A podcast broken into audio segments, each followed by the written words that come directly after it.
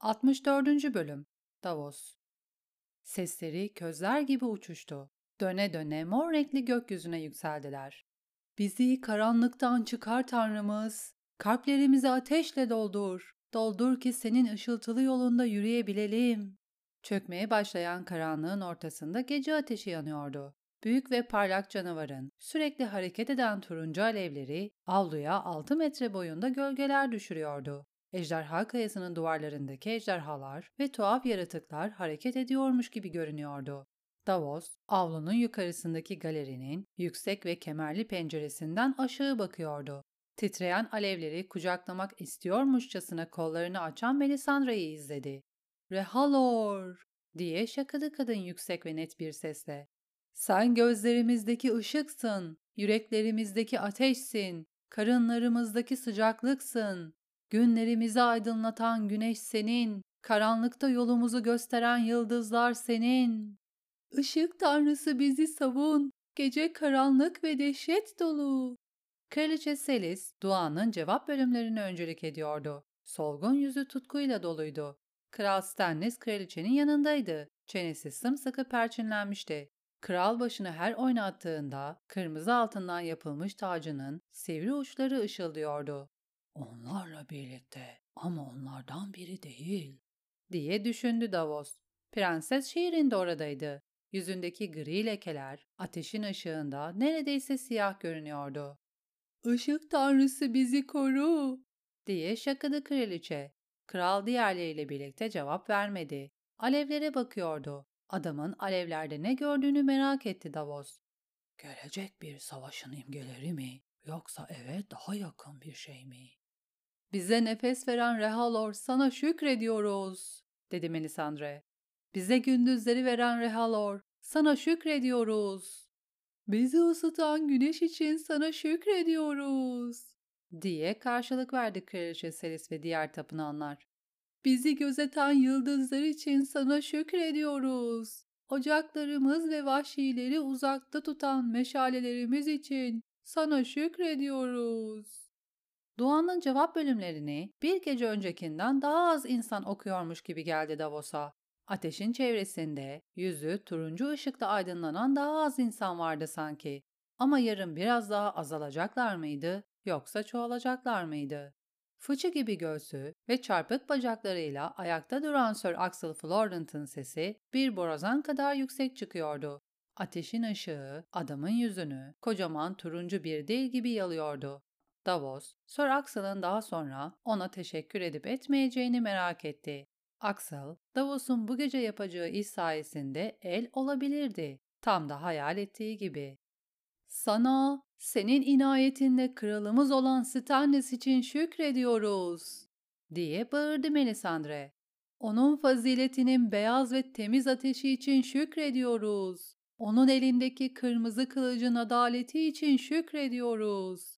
Onun sadık kullarına beslediği sevgi için şükran duyuyoruz. Ona yol göster ve onu savun. Ona düşmanlarını tarumar etmek için kuvvet bağışla. Ona kuvvet bağışla, diye karşılık verdi Kraliçe Selis, Sir Axel, Devon ve diğerleri. Ona cesaret bağışla, ona irfan bağışla.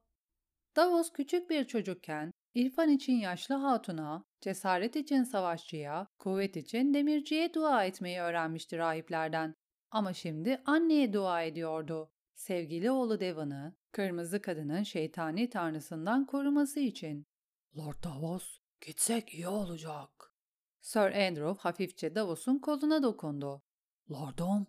Bu ünvan kulaklarında hala tuhaf tınlıyordu ama Davos pencereden döndü. Evet, vakit geldi. Stannis, Melisandre ve kraliçenin adamları birkaç saat daha duada olacaktı. Kırmızı rahipler her gün güneş batarken ateş yakardı. Biten gün için Rehalor'a teşekkür eder, güneşini yarın tekrar göndermesi ve çöken karanlığı dağıtması için ona yalvarırlardı. Bir kaçakçı dalgaları tanımak ve onları ne zaman yakalayacağını bilmek zorunda. Davos buydu nihayetinde, bir kaçakçı.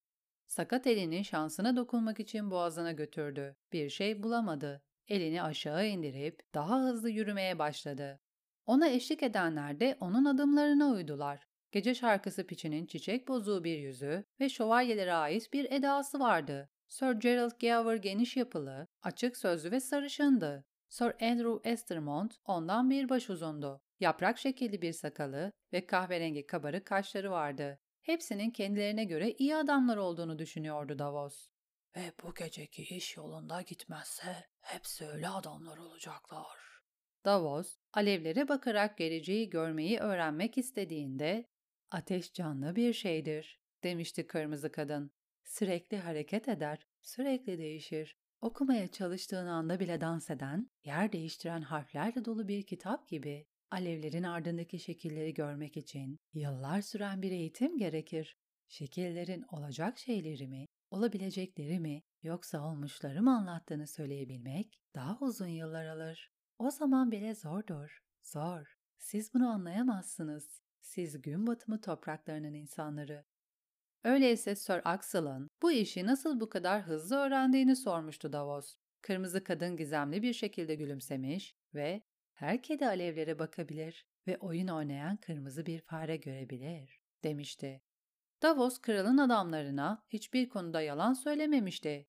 Kırmızı kadın yapmaya niyet ettiğimiz şeyi görebilir, diye uyarmıştı onları. Öyleyse işi onu öldürmekle başlamalıyız, demişti balıkçı Lewis. Ona pusu kurabileceğimiz bir yer biliyorum. Dördümüz ve keskin kılıçlarımız. Hepimizin felaketi olursun, demişti Davos. Üstad Cresson onu öldürmeye çalıştı ve kırmızı kadın hemen anladı. Alevlerinde gördü sanırım. Bana öyle geliyor ki bu kadın kendi şahsına yönelik tehditleri sezmekte çok hızlı. Lakin her şeyi göremez elbette. Ondan uzak durursak onun dikkatinden kaçabiliriz belki. Lord Gansar'ın Melisandre'nin ateşlerine gitmesinden evvel bir Sanglas adamı olan Çelik Tepeli Sir Tristan, saklanmak ve sinsi sinsi dolaşmak onurlu şeyler değil diye itiraz etmişti. Yakmak onurlu bir şey mi? diye sormuştu Davos. Lord Sanglas'ın ölümünü izledin. İstediğin bu mu? Şimdi onurlu adamlara ihtiyacım yok benim. Kaçakçılara ihtiyacım var. Benimle misin, değil misin? Onunlaydılar. Tanrılara şükür onunlaydılar. Davos kapıyı açtığında Üstad Pylos Edric Fırtına'ya hesap çalıştırıyordu. Sir Andrew, Davos'un hemen arkasındaydı. Diğerleri merdivenleri ve kiler kapısını kolluyordu. Üstad dersi kesti. Şimdilik bu kadar yeter Edric. Bu müdahale çocuğu şaşırttı. Lord Davos, Sir Andrew, hesap yapıyorduk. Sir Andrew gülümsedi. Senin yaşındayken hesaptan nefret ederdim kuzen. Ben de pek sevmiyorum ama tarihe bayılıyorum. Hikayelerle dolu. Edric, dedi Üstad Pylos. Koş tepelerini al. Lord Davos'a gideceksin. Öyle mi? Edric ayağa kalktı. Nereye gidiyoruz? Çocuğun ağzı inatla gerildi. Işık tanrısı için dua etmeye gitmem. Ben savaşçının adamıyım. Babam gibi. Biliyoruz, dedi Davos. Hadi delikanlı, oyalanmamalıyız. Edric, boyanmamış yünden yapılmış başlıklı pelerinini giydi. Yüzünü gizlemek için başlığı kafasına geçirdi. Siz de bizimle geliyor musunuz üstad? diye sordu. Hayır. Pylos boynundaki zincire dokundu. Benim yerim burada, ejderha kayasında. Şimdi Lord Davos'a git ve o ne derse onu yap. O kral eli. Sakın unutma. Sana kral eli hakkında ne söylemiştim? El kralın sesiyle konuşuyor. Genç üstad gülümsedi. Aynen öyle. Şimdi git. Davos Pylos'tan emin olamamıştı. Belki de Creston'ın yerini aldığı için ona kızmıştı. Ama şimdi adamın cesaretine hayranlık duymaktan başka bir şey yapamıyordu. Bu iş onun hayatına da mal olabilir. Sir Jared Gever üstad dairesinin dışında merdivenlerde bekliyordu. Edric fırtına merakla adama baktı. Basamakları inerlerken sordu. Nereye gidiyoruz Lord Davos? Suya. Bir gemi seni bekliyor. Çocuk aniden durdu. Bir gemi? Salador Sağ'ın gemilerinden biri. Sala iyi dostumdur. Ben de seninle geleceğim kuzen, dedi Sir Andrew. Korkacak bir şey yok. Korkmuyorum, dedi Edric gücenmiş bir sesle. Sadece şehrinde geliyor mu? Hayır, dedi Davos. Prenses, annesi ve babasıyla burada kalmalı. O halde onu görmeliyim, diye açıkladı Edric. Veda etmek için, yoksa üzülür. Senin yandığını görürse daha çok üzülür. Vakit yok, dedi Davos. Prensese onu düşündüğünü söyleyeceğim. Üstelik gideceğin yere vardığında ona mektup yazabilirsin. Çocuk yüzünü astı. Gitmem gerektiğinden emin misiniz? Amcam beni neden ejderha kayasından göndersin? Onu üzdüm mü? Üzmek istemedim. Çocuğun yüzünde yine o inatçı ifade vardı. Amcamı görmek istiyorum. Kral Stannis'i görmek istiyorum. Sir Andrew ve Sir Gerald bakıştı. Bunun için vakit yok kuzen, dedi Sir Andrew. Onu görmek istiyorum, diye ısrar etti Edric, daha yüksek sesle. O seni görmek istemiyor. Davos çocuğun hareket etmesi için bir şey söylemek zorundaydı. Ben onun eliyim, onun sesiyle konuşuyorum. Krala gidip sana söyleneni yapmadığını mı anlatmalıyım? Buna ne kadar kızacağını biliyor musun? Amcanı kızgınken gördün mü hiç? Eldivenini çıkardı ve Stannis'in kısalttığı dört parmağı çocuğa gösterdi. Ben gördüm. Hepsi yalandı. Stannis Baratheon, soğan şövalyesinin parmaklarını keserken kızgın değildi. Sadece demirden bir adalet duygusu vardı. Ama o zaman Edric fırtına doğmamıştı henüz. Bunu bilemezdi. Davos'un tehdidi etkisini gösterdi. Bunu yapmamalıymış, dedi çocuk. Ama Davos'un onun elini tutmasına ve onu basamaklardan aşağı indirmesine izin verdi. Gece şarkısı piçi kiler kapısında onlara katıldı. Hızlıca yürüdüler. Gölgeli bir avludan geçtiler. Donmuş bir ejderhanın taş kuyruğunun altındaki bir merdivenden indiler. Balıkçı Lewis ve Omer Blackberry kalenin yan kapısında bekliyordu. Ayaklarının dibinde elleri kolları bağlanmış iki nöbetçi vardı. Tekne diye sordu Davos. Orada dedi Lewis. Dört kürekçi. Kadırga burnun hemen ilerisinde demirli. Deli Prandos. Davos güldü. Deli bir adamın ismi verilmiş bir gemi. Evet, bu gayet uygun. Salada, korsanların kara mizahından izler vardı. Davos, Edric fırtınanın önünde diz çöktü. Şimdi senden ayrılmalıyım, dedi. Seni kadırgaya götürmek üzere bir tekne bekliyor. Sonra denize açılacaksın. Sen Robert'ın oğlusun. Yani cesur olacağını biliyorum. Ne olursa olsun. Olacağım. Yalnız... Çocuk tereddüt etti. Bunu bir macera olarak düşün lordum. Davos neşeli bir sesle konuşmaya çalışıyordu. Hayatının en büyük macerasının başlangıcı bu. Savaşçı seni savunsun. Ve baba sizi adilce yargılasın Lord Davos. Çocuk, kuzeni Sir Andrew ile birlikte yan kapıya gitti. Diğerleri onları takip etti. Gece şarkısı piçi hariç. Baba beni adilce yargılasın, diye düşündü Davos kederle. Ama şimdi onu asıl ilgilendiren kralın yargısıydı. Kapıyı kapatıp sürgülediğinde ''Bu ikisi ne olacak?'' diye sordu Sir Roland. ''Onları bir mahzene götür. Edric güven içinde yola çıktığında serbest bırakabilirsin.'' Piç başıyla onayladı. Söylenecek bir şey kalmamıştı. İşin kolay kısmı bitmişti. Davos eldivenini taktı. Şansını kaybetmemiş olmayı dilerdi. O kemik torbası boynunda asılıyken daha iyi ve daha cesur bir adamdı. Kısa parmaklarını incelmeye başlayan kahverengi saçlarının içinden geçirdi. Saçlarının kesilmeye ihtiyacı var mı diye merak etti. Kralın önünde dururken bakımlı görünmeliydi. Ejderha kayısı daha önce hiç bu kadar karanlık ve ürkütücü görünmemişti. Davos ağır ağır yürüdü. Ayak sesleri duvarlarda ve ejderhalarda yankılandı. Umarım ki asla uyanmayacak olan ejderhalar. Taş davul bütün heybetiyle Davos'un önünde yükseldi. Kulenin kapısındaki nöbetçiler Davos yaklaşırken çapraz şekilde duran mızraklarını açtılar. Soğan şövalyesi için değil, kral eli için.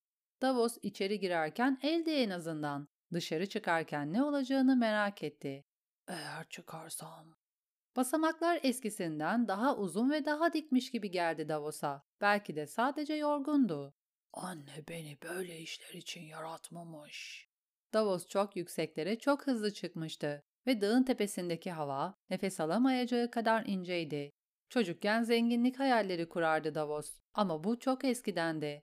Sonra büyüdüğünde bütün istediği birkaç dönüm iyi arazi, içinde yaşlanacağı bir mekan ve oğulları için daha iyi bir hayat olmuştu.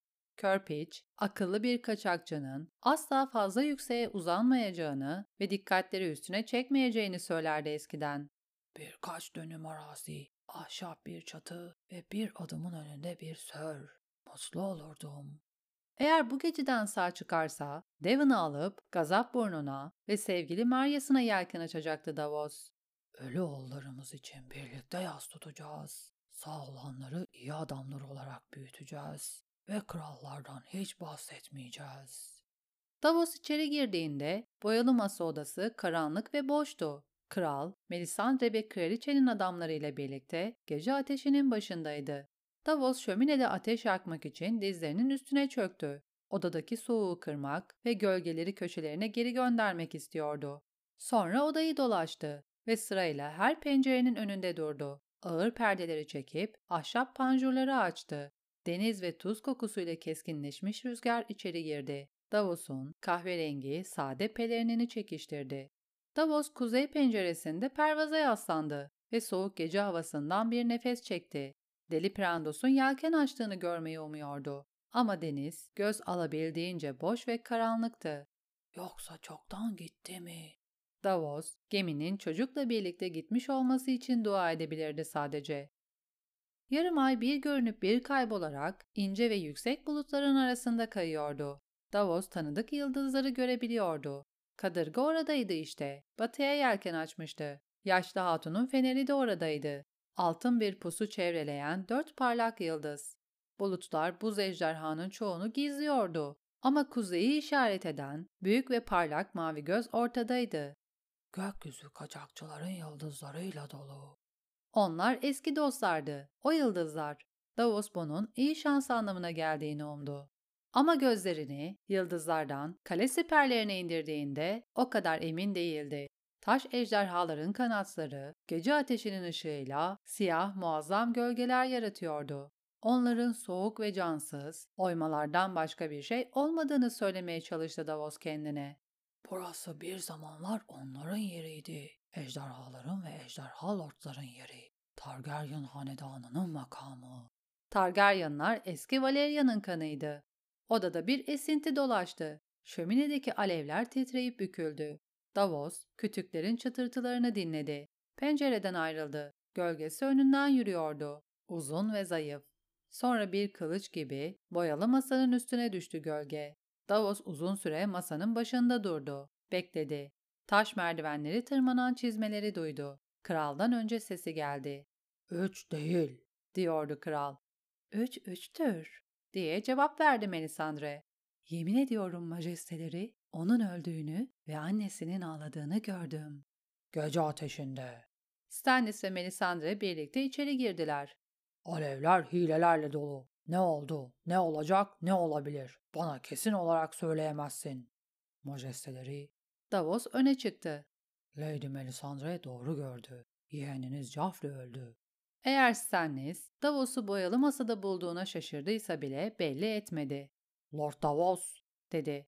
O benim yeğenim değildi. Yıllarca yeğenim olduğuna inanmama rağmen.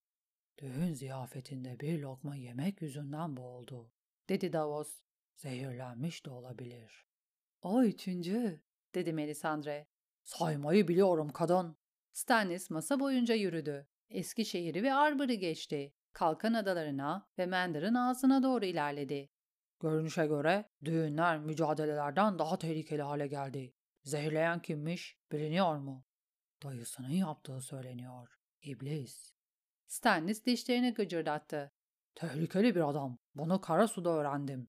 Bu bilgiye nasıl ulaştın? Leisli hala kral topraklarında ticaret yapıyor. Selador Sağ'ın bana yalan söylemesi için bir sebep yok. Sanırım yok. Kral elini masada gezdirdi.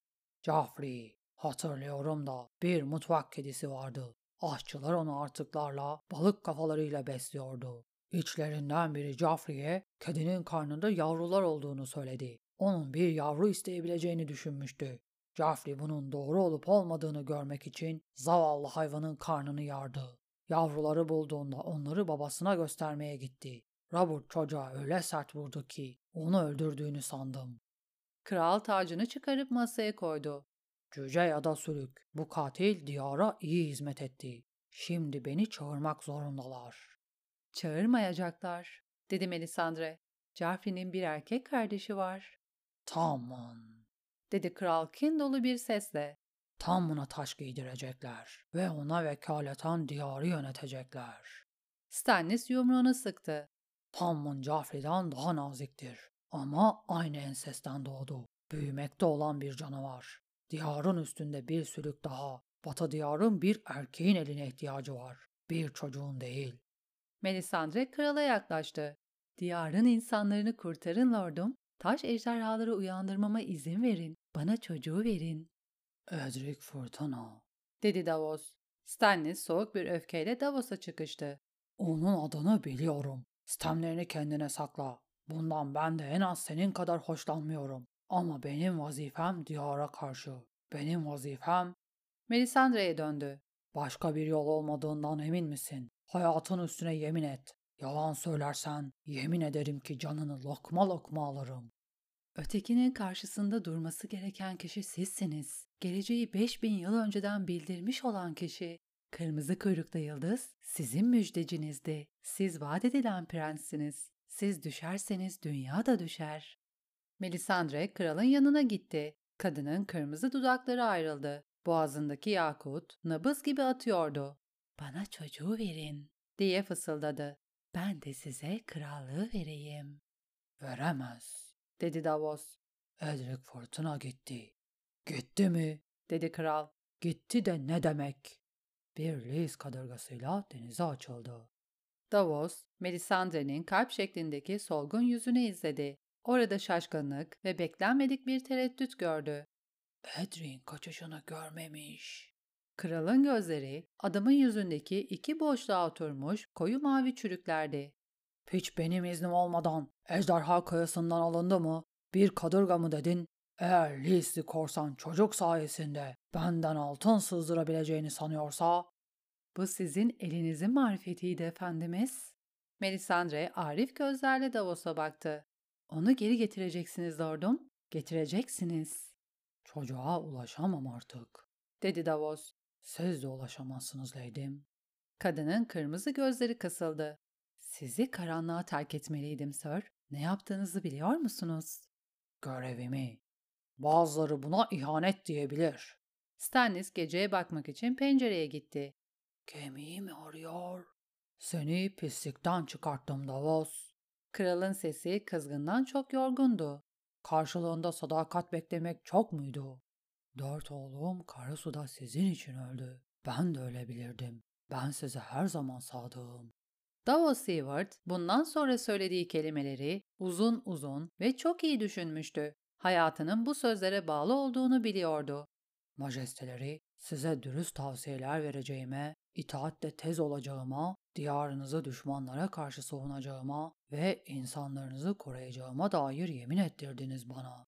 Edric Fırtına sizin insanlarınızdan biri değil mi? Koruyacağıma dair yemin ettiğim insanlardan biri. Ben yeminimi tuttum. Bu nasıl hainlik olur? Stannis tekrar dişlerini gıcırdattı.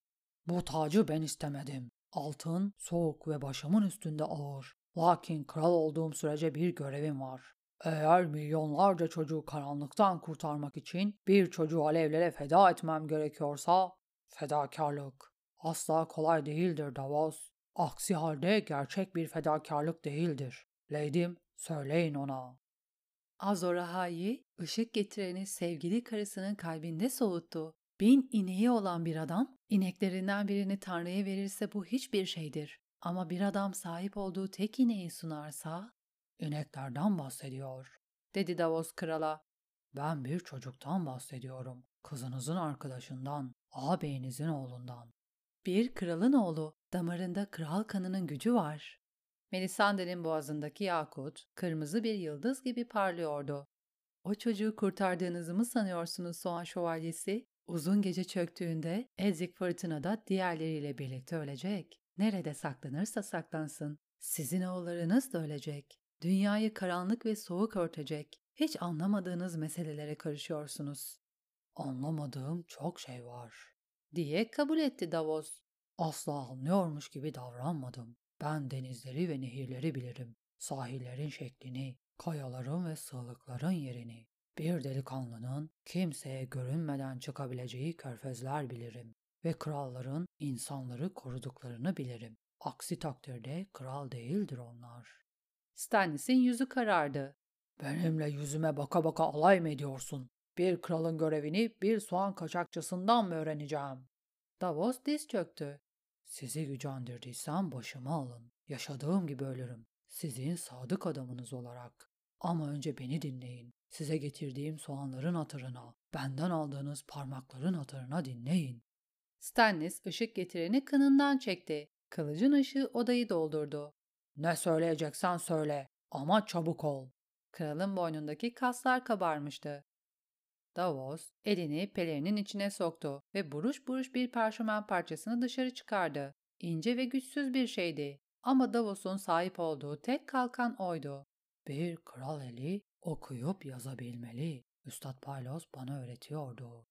Davos parşömen parçasını dizine koyup düzeltti ve sihirli kılıcın ışığında okumaya başladı. 64. bölümün sonu